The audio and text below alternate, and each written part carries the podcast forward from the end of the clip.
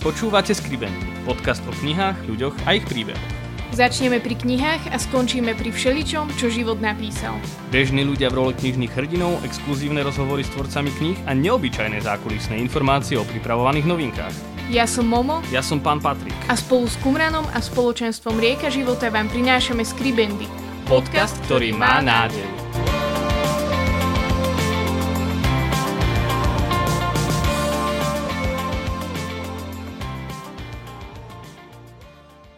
Vítajte pri 5. epizóde podcastu Skribendy.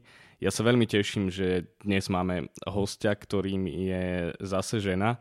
Už sme tu mali také dosť maskulínne prostredie, tak je super, že máme opäť uh, hostia nežného pohľavia. Dnešným našim hostom je Alena Živčáková uh, zo spoločenstva Rieka života. Vítaj Alena. Ďakujem.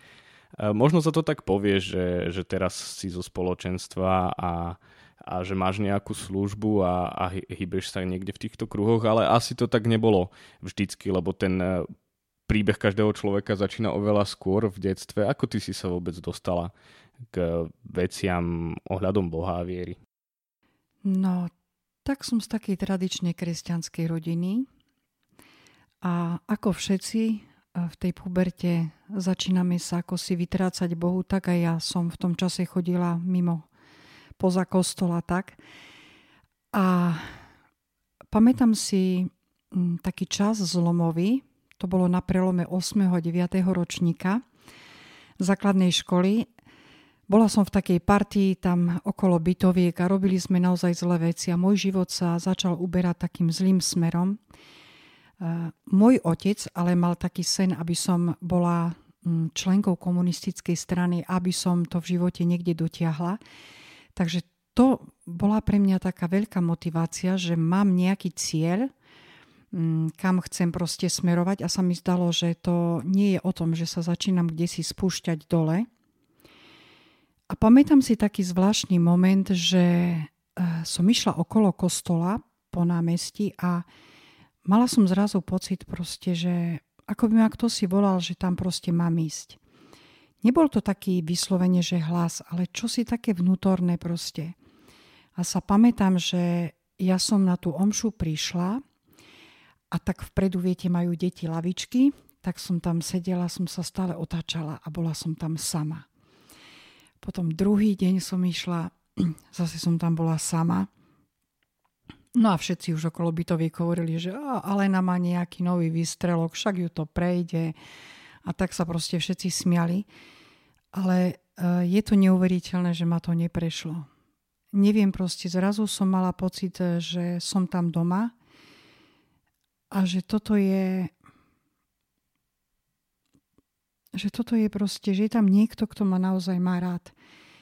A potom na, na chore bola kantorka a tam už bola taká nejaká malá skupinka, tak oni už ma pomši čakali dole a tak, že a ty sa ako voláš?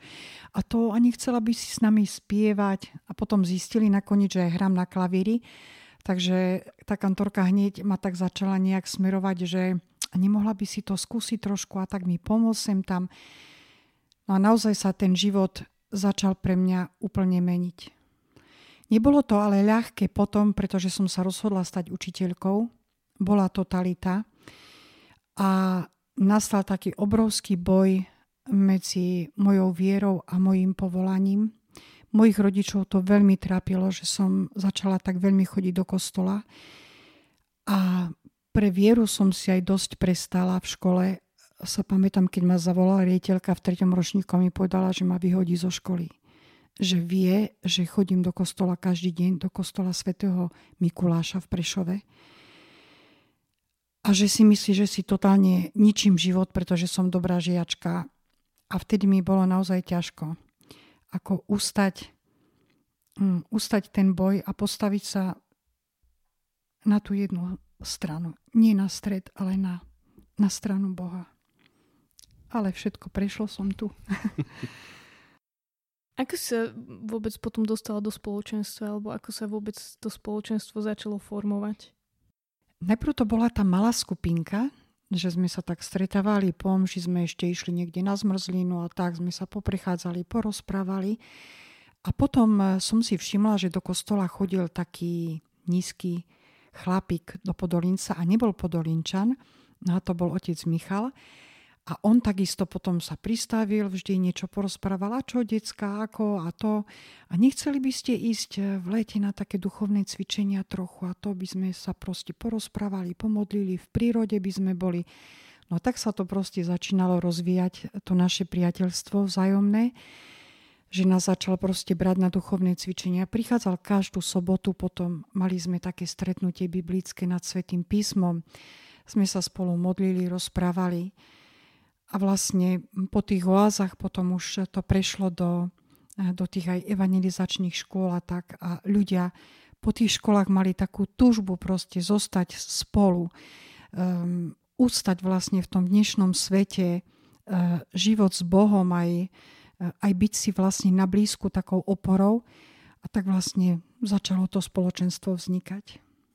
Vlastne aj, aj v tom čase tej totality a možno aj teraz trochu bolo to spoločenstvo v tom prežívaní viery alebo tá nejaká skupinka taká kľúčová, aby ste neostali každý sám? Určite.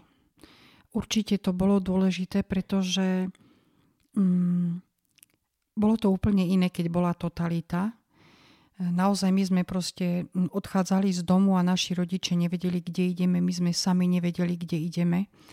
Takže e, sa pamätám, že len som povedala mame, že prídem proste o dva týždne a naozaj sa nikdy nestalo, že by bol niekomu niekto zomrel. Že by ho rodičia neboli našli, alebo že by sa niečo, že tá, tá Božia ochrana v tom čase bola nad nami veľká. Ale potom, keď začalo zase to veľké také povoľovanie, tak sa to ako si začalo tak rozmazávať. Tá viera proste, eh, aj tá demokracia, aj ten sekularizmus, proste všetky tie vplyvy začali tak nejak zvoľňovať tú vieru. Vieme, že všetko malo svoje pre a proti aj vtedy, aj teraz, ale stále máme pocit, že čo sa týka viery, eh, je to neustály boj a neustále útoky. Hovorila si, že vlastne spoločenstvo rieka života, vtedy sa asi tak nevolalo, keď ste začínali mm-hmm. ako, ako malá skupinka, ale teraz už v podstate každý na Slovensku a často aj v zahraničí vie, že nejaká rieka života e, funguje. Začínala ako malá skupinka a potom e, zrejme sa to nejako rozvíjalo, aj sa pridávali ľudia a tak. Ako sa dá v, nájsť si svoje miesto v tom spoločenstve, keď prichádza možno aj služba, alebo teda sú tam ľudia, ktorí sú možno viac kamaráti, menej kamaráti, ako vôbec sa tam nejak začleniť, alebo ako si nájsť tam svoje miesto? Podstatné je asi to, že si v tom spoločenstve prijatý. Že si proste prijatý taký, aký si. Podľa mňa toto je je najdôležitejšie. E, ja to teraz tak vnímam ako matka, že mám štyri deti a niekedy sa pýtam, že ako toto môže byť moje dieťa. Že pokom to dieťa je. A musím ho prijať, pretože je to moje dieťa a mať ho rada takého, aký je, aj mu proste pomáhať na tej ceste, odkrývať možno tú, tú Božiu vôľu alebo tie zamery s ním a takisto je to v spoločenstve. Myslím, že som to vtedy tak nevnímala, že to bolo viac o takých sympatiách, ale tými rokmi aj tým materstvom mi to pomohlo si uvedomiť naozaj, že každý človek je jedinečný, neopakovateľný a že má miesto. Aj keď možno nejaké malé, neviditeľné, ale že, že je to proste, že je tam potrebný a že Pán Boh vie, prečo tam je. Niektorí ľudia sú veľmi obdarovaní, takže vieš, na niečom hráš, spievaš, že hneď si to ľudia všimnú, tak automaticky ti dajú, vieš, zober gitaru, zaspievaj a tak. Ale sú ľudia, ktorí majú pocit, že musia dlho hľadať, že čo by mohli, ako by mohli pomôcť alebo byť užitoční. A myslím, že spoločenstvo je na to dôležité, aby mu pomohlo, že toto si veľmi dobre urobil. Myslím si, že toto by ti akože mm, šlo a že by si to mohlo robiť napríklad v spoločenstve. Ale tiež vidím, že sa tie služby menia, že na začiatku som veľa hrala, spievala a potom, keď som sa stiahla kvôli deťom na materskej, tak jasné, že ma potrebovali vystriedať mladší a už keď som sa vrátila, tak e, mám to svoje miesto, čo sa týka napríklad hudby, že hrám na orgáne e, na Svetej Omši, ale už som sa napríklad nevrátila e, v rieke proste k tomu hraniu, nechala som miesto iným a cítim sa proste naplnená aj tak a teším sa, že to proste robia novšie, lepšie ako ja. Mm. Je to také podarené, ale minule som rozmýšľala, že aký ja mám ešte teraz dar, keď už skoro nič nerobím. a často sme mali doma návštevy, vždy Boh už niekoho priviedol z kláštora, alebo proste e, keď bola nejaká navšteva zvonku a vždy mi hovoril, mohla by si nejaký obed prichystať a tak. No a po rokoch hovorím, že vieš čo, ja asi som nakoniec sa naučila variť a aj budem pohostinná. Takže uh, momentálne naozaj je to pre mňa taký najväčší dar urobiť niekomu radosť, keď príde, vieš, sadnúť si, vypočuť ho, proste pohostiť ho a sa z toho teším. Na začiatku si hovorila, že keď si bola ako dieťa, tak rodičia mali s tebou nejaké plány, aj že ty si mala ambície. A nakoniec e, je to tak, že teraz učíš v bežnom živote decka so špeciálnymi potrebami a niekedy je to také aj ťažké, poviem rovno. A je aj toto takým, takým aspektom tej služby, že to nejak tak, tak vyjde možno nie úplne tak, ako čakáme. Áno, toto je uh, také veľmi moje bolestivé miesto v živote. E, sa neustále rozhodovať zostať v Podolinci, e, zostať v tejto práci, že všetko akoby v mojom živote prispôsobiť tomu bytiu v tomto spoločenstve. Čiže áno, nemeniť prácu, lebo proste zatiaľ nemá kto ráno zahrať tú svetú omšu, že byť proste tu. A tá práca je pre mňa ťažká, e, keď Boh už príde proste z Kenia, alebo tak, tak mi raz tiež aj vravel, že že, tvoje, že tvoja misia je vlastne najväčšia a najťažšia v tej práci. Lebo práca s Romami je naozaj ťažká a ešte viac, keď sú postihnutí alebo keď sú delikventi. Takže mali sme aj susedov 30 rokov, teraz 3 týždne máme ticho a vieme, čo sme si proste prežili. Že sme proste to boli veľa uh, takých nevyspatých noci bezsených ty si vravila, že v podstate všetko prispôsobuješ tomu spoločenstvu a v podstate tomu, aby si mohla, mohla hrávať ráno na omši. Je služba a život v spoločenstve nejakým takým kľúčovým aspektom v, to, v tvojom živote? Alebo aké by mala mať vlastne služba miesto v živote človeka? Ja keď som sa vydávala, tak sme si s Boušom hovorili, že už sme boli v spoločenstve a že nemôžeme proste žiť sebecky pre seba že proste tí ľudia už v tom našom živote boli a bolo to dosť ťažké, lebo vlastne 10 rokov našho manželstva iné manželstvo nevzniklo. Veľmi sa chceli vydávať, ženiť sa chceli všetci. A nevedeli sa ako si nájsť a ja som stále plakala, že som sama ako žena vydatá, že sa nemám s kým rozprávať a to. A bolo to proste dosť také náročné pre mňa ale bola som rozhodnutá e, žiť s tými ľuďmi, aj s nimi proste ďalej kráčať, takže spoločenstvo bolo pre mňa dôležité ako neustať. A takisto som vnímala vždy, že v tom smutku tých žien, že ja som proste vydatá a oni nemajú mužov, som pochopila, že Boh už je pre mňa nezaslúžený dar. A že ja proste musím sa s tým darom deliť že oni potrebujú s mužom aj proste porozprávať. Aj to, že napríklad Boh už má rád misie, že keď vám napíše SMS-ku, vy aj medzi riadkami v jednej vete prečítate, že on je tam nesmierne šťastný a pre mňa ho zviazať doma, aby tu proste sedel a bol smutný a nešťastný, by bolo asi to najväčšie zlo, ktoré by som mu mohla spôsobiť. Takže pre mňa to, že on sa proste vráti šťastný a naplnený a bude o tom rozprávať, my budeme, e, tá radosť bude dvojnásobná. Pretože keď vidím, že on sa teší, tak aj ja sa naozaj teším a uvedomujem si, že on je tiež slobodný človek, má svoje túžby a potreby a že on nie je moje vlastníctvo ani môj majetok, s ktorým ja môžem narábať ako chcem. Na jednej strane ty by si mohla učiť aj na vysokej škole a učíš um, aj, aj deti, ktoré majú špeciálne potreby. Na druhej strane um, je tu tvoj manžel Bohuš, ktorý je často možno tak viac na svetle alebo, alebo tá jeho služba je v úvodzovkách možno viac na očiach.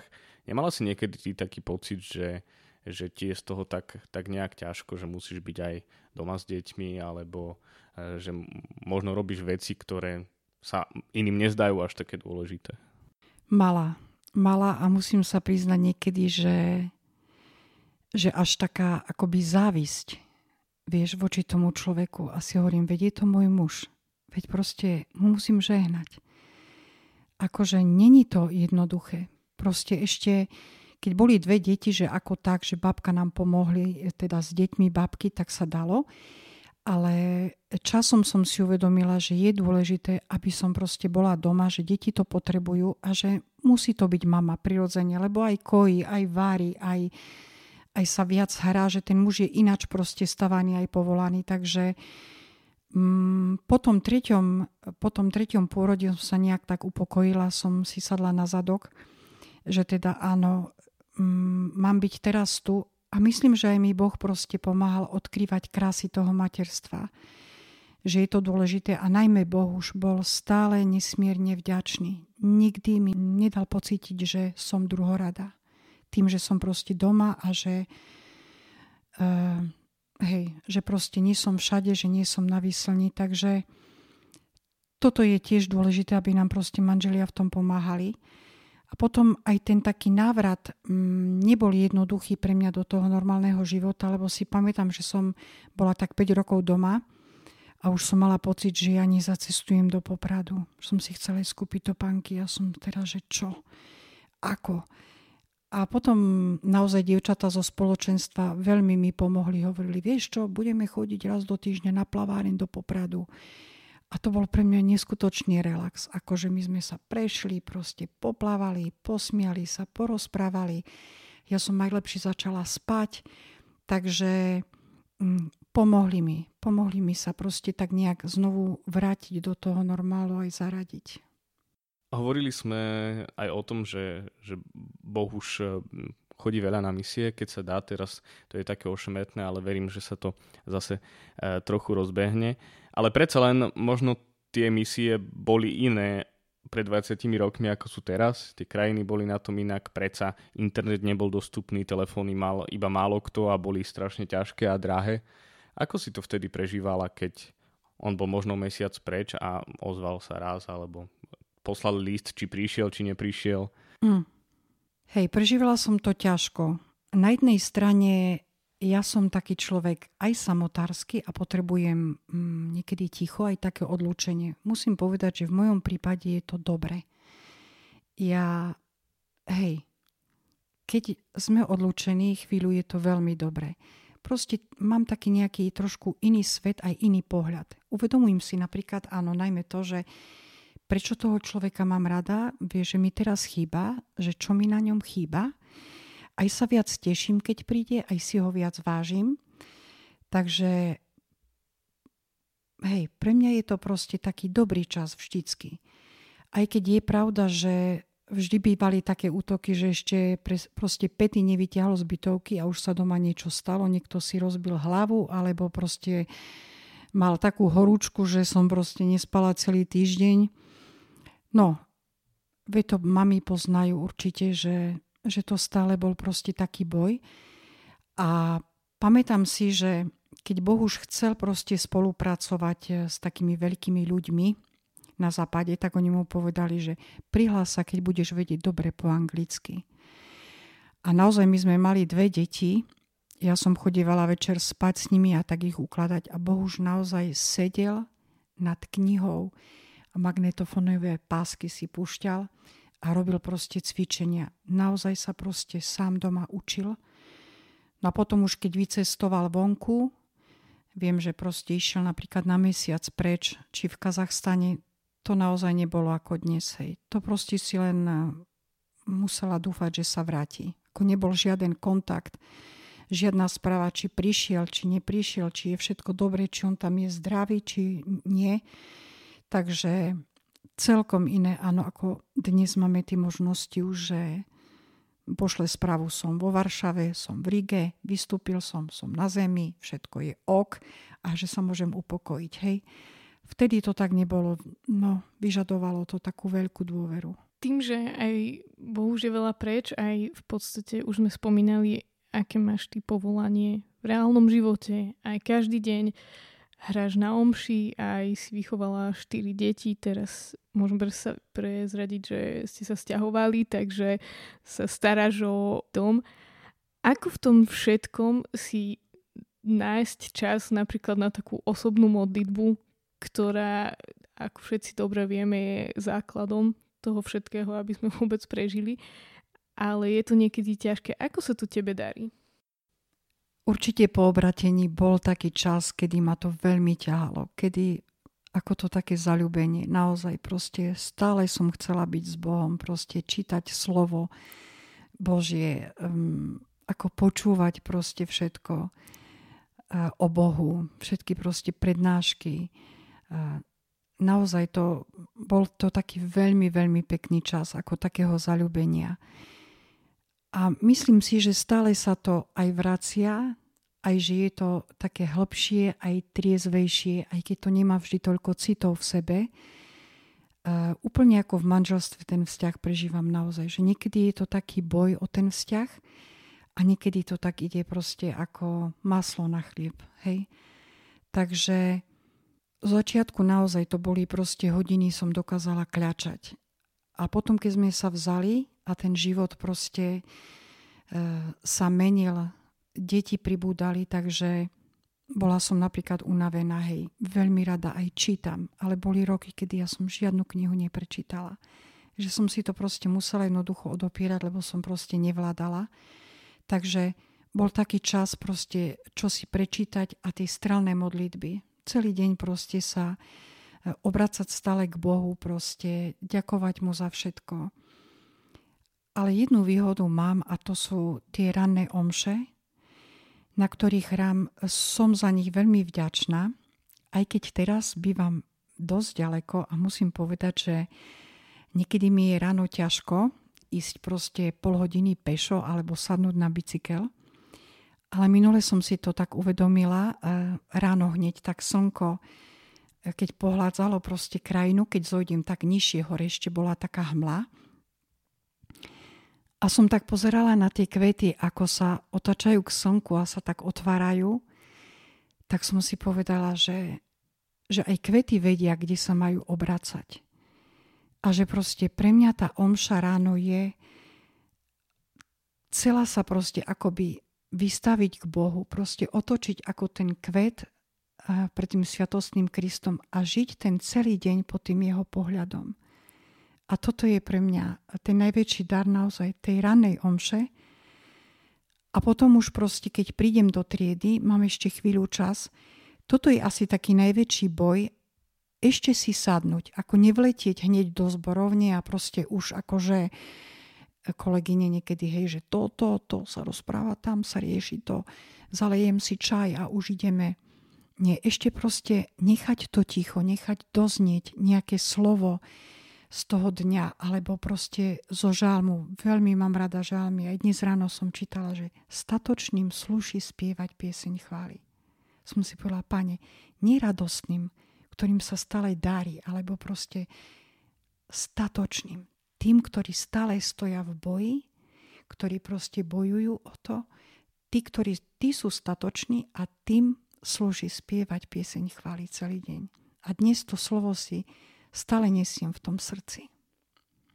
A čo tebe tak uh, pomáha, um, alebo čo je dôležité pre teba uh, v tej modlitbe? Možno, um, neviem, rozhodnutie, alebo, alebo potrebuješ také ticho, alebo nejaký, nejak sa vnútorne upokojiť v tom všetkom?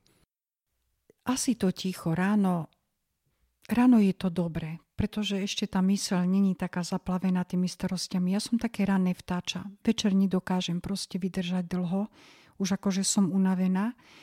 A takisto to, že keď učím v škole, niekedy um, ideš proste, vieš, 5 minút prestávka, vymeníš veci, ideš. Není to také, že by som sa mohla zastaviť. Že niekedy si hovorím, že pani, ja som si ani nespomenula na teba. Alebo proste na omši sa pristihnem tie skazení, že čo ja budem dnes váriť. Akože proste, hej, riešim také proste veci že je problém proste nejak uh, si povedať, že pane, že som tu teraz proste pre teba. Vieš, dnes ako uh, iba dnes, aj teraz, keď je proste ťažko tu v dome, neviem, ako bude vyzerať zima, keď bude kopa snehu proste, keď tie blesky metály, keď sú búrky. Ale si hovorím, pane, proste, ty ma preniesieš ako cez ten čas. Ja iba dnes bývam v tom dome. Že každý deň má do svojich starostí. A ráno si zase poviem, iba dnes tu mám žiť v tom dome. A tak dúfam, že to proste pôjde ďalej dobre. V modlitbe máš aj nejakú rutinu, ktorú nejakým spôsobom stále robíš, alebo máš napríklad aj nejaké obdobia, kedy sa možno viac modlíš rúženec, alebo čítaš nejakú literatúru alebo písmo. Či je to, si si vytvorila už nejaký taký zvyk, že väčšinou za deň sa pomodlím toto alebo takýmto spôsobom? Ráno je to určite Božie slovo. Božie slovo z liturgie. Potom vždy, keď idem pešo, alebo keď proste, áno, kráčam niekde, tak ruženec. Ruženec mám stále pri sebe. Takže a teraz som zistila, že vlastne kým prídem hore pešo, tak sa akurát jeden pomodlím celý. Takže je to fajn, už to mám tak odstopované a keď sa dá, tak ako som vravela, že rada čítam, tak si ešte proste čítam potom nejakú knihu po obede, keď je čas. Ale nie, nie je to ľahké, no musím váriť každý deň, pretože mm, sme chorí, ja som celiatička, deti sú histaminici a, a žije s nami moja mama, ktorá je stará, takže potrebujem proste naváriť, akože postarať sa o nich, tak je to dosť náročné. No. Niekedy je to ľahšie a niekedy, niekedy je toho málo toho duchovného. O podobných e, typoch, ako sa modliť, si môžete prečítať aj v knihe od Pita Grega, ktorá sa volá E, veľmi tak ako príznačne, ako sa modliť. Vydalo ju vydavateľstvo Kumran a ja ďakujem veľmi pekne, že, že sme tu mali Alenu Živčákovú. Ohromné, malé, malé, malé, Na záver sa ťa ešte opýtam, aké sú tvoje ohromné maličkosti, veci, ktoré sú možno také pre niekoho e, bezvýznamné, ale oživujú tvoje srdce. Je, možno to bude zvláštne, ale pretože som učiteľka, som stále v hluku, pretože som 30 rokov bývala nad Romami v hluku, ticho. Teraz neskutočne sedím a hovorím si, aké hlboké ticho. Ďakujeme veľmi pekne za dnešný rozhovor. Bolo to pre mňa veľmi podnetné a veľmi inšpirujúce.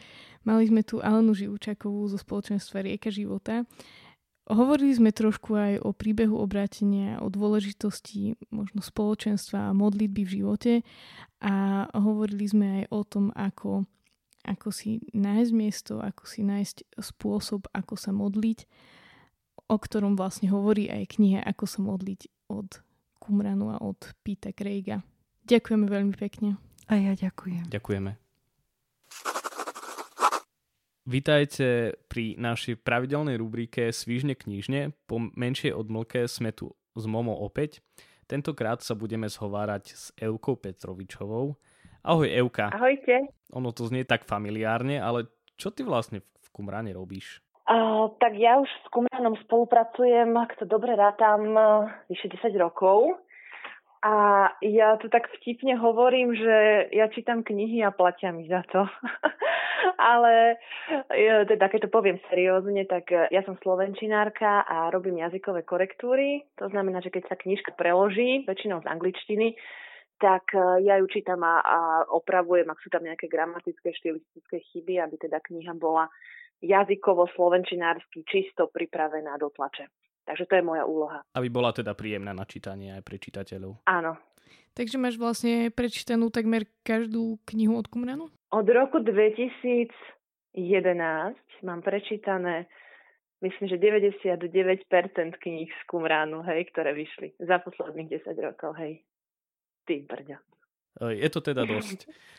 Uh, ale to, o čom sa chceme dnes spolu rozprávať, uh, je to, že te, v týchto dňoch vychádza vlastne nová kniha od Janet Oakovej, ale ano. už je na stole aj iná kniha, taká zvučnejšia novinka. O tom nám vieš čo si povedať? Áno, áno, tak um, my máme práve v počítačoch rozrobenú a je to úplne skvelá kniha od vynikajúceho autora, ktorý už je veľmi známy našim čitateľom a je to Pete Grake, zakladateľ a líder modlitebného hnutia 24-7. A je to kniha, v angličtine má názov God on Mute a možno ju čitatelia poznajú z českého prekladu Když Bůh močí. A je to kniha, ktorá sa venuje téme nevypočutých modlitieb. Vynikajúca. My sme v podcaste spomínali knihu od Pita Grega Ako sa modliť. Je teda aj tento titul prevažne o modlitbe? Uh, áno, toto je celá kniha, ktorá sa venuje téme modlitby, ale úplne tak špecificky, že téme nevypočutých modlitieb alebo, alebo v takom širšom kontexte, že téme utrpenia. Že prečo Boh nevypočuje moju modlitbu, prečo Boh neuzdraví všetkých, za ktorých sa modlíme prečo nás necháva v ťažkých situáciách. Mne sa veľmi páči na tomto, že Pete Grake je v tejto knihe veľmi osobný, a konec koncov on je osobný vo všetkých svojich knihách, ale tu je veľmi krehký, je veľmi zraniteľný, pretože celé to postavil na svojom príbehu svojej manželky, ktorá vlastne už 20 rokov trpí veľmi vážnou nevyliečiteľnou chorobou a on ako líder modlitebného hnutia si sám musel prejsť tú cestu a prebojovať e, v srdci tú cestu toho, že prečo Bože nevypočúvať naše modlitby a, a prečo nás nechávaš v takých búrkach života a zápasoch. Čiže vlastne z jeho osobnej skúsenosti vyšla táto kniha a snaží sa podľa mňa ani nie, že dať odpovede na tieto otázky, lebo neviem, či sa to vôbec dá dať odpovede na ľudské utrpenie a nevypočuté modlitby, ale skôr spolu s čitateľmi tie odpovede hľadá. Že on ako keby sám tiež hľadajúci v tej knihe. A fantastické krásne pre mňa na tom je to, že, že napriek tomu, že kniha sa venuje takej ťažkej téme, tak to nie, to nie je kniha, ktorá by vás dávala do nejakej depresie, alebo by ste si pri nej povedali, tak, tak na čo sa ja vlastne budem modliť, keď uh, aj tak Boh ma nevždy vypočuje a aj tak nás Boh necháva trápiť sa. Že práve naopak, že napriek tomu, že to je takáto téma, tak tá kniha vás úplne stiahuje do hlbokej intimity s Bohom. Vám práve, že vo vás buduje túžbu modliť sa, túžbu budovať s Bohom vzťah a to je, to je podľa mňa to majstrovstvo nielen Peter Grega ako autora, ale, ale ako človeka, ktorý si prešiel svojou zlomenosťou, svojou krehkosťou a ostal verný, verný vzťahu s Bohom a z tohto vyšlo toto ovocie, ktoré teraz podľa mňa veľkým požehnaním pre, pre všetky, čo to budú čítať. Povedala si, že táto kniha bola preložená, ale prečo teda Kumran ju vydáva znova? Uh, kniha bola preložená do češtiny pred mnohými rokmi, ale vydanie, ktoré robíme my, je aktuálne, je z roku 2020 a Pete Greg ho doplnil, on ho doplnil o, o 40, 40 zamyslení na každý deň a zároveň on, on tam v úvode píše, že túto knihu som, som prepracovával už v čase pandémie. A to znamená, že to je, že, to je, že, že tematicky sa veľmi hodí do tohto, do tohto obdobia. A keďže má aj tú prílohu tých 40 e, zamyslení, to sú také mm, modlitebné úvahy, s ktorým môžu čitatelia pracovať vo svojej osobnej modlitbe. A zároveň on tam tak pekne hovorí, že, že pravdepodobne táto kniha bude teraz potrebná, lebo tým, čo prechádzame, pandémiou a všetkými tými vecami okolo toho, že znovu budú na stole tieto otázky nevypočutých modlitieb, utrpenia a tak ďalej. A myslím, že, že v, tom, v tom je tá kniha taká výnimočná, že je vlastne aktuálna, že je doplnená práve v tomto čase. Tá téma vyzerá veľmi fantasticky a veľmi fajn a hlavne teda ten, ten unikátny vklad autora a aktualizácia na túto dobu. Tak ja už sa neviem dočkať, neviem čo ty Momo. Ja tiež sa na to veľmi teším a, a teším sa aj na ten preklad, ktorý nám, nám prinesie Kumran. Ďakujeme ti, Evka, veľmi pekne. Veľmi dobre sa nám s tebou hovorilo a ďakujeme, že si nám priblížila, čo to zo zákulisia pripravovaných kníh. Ďakujem. A ja ďakujem. A ja ďakujem veľmi pekne. Ďakujeme. Ahoj. Ahoj, ahojte. Ďakujeme, že ste s nami vytrvali až do konca a odkryli príbehy dnešnej epizódy. Naše podcasty môžete nájsť na webe www.kumram.sk v sekcii podcast a vo všetkých podcastových aplikáciách. Sledovať nás môžete na Instagrame Skribendy Podcast. Do, Do počutia, počutia už o dva týždne. týždne.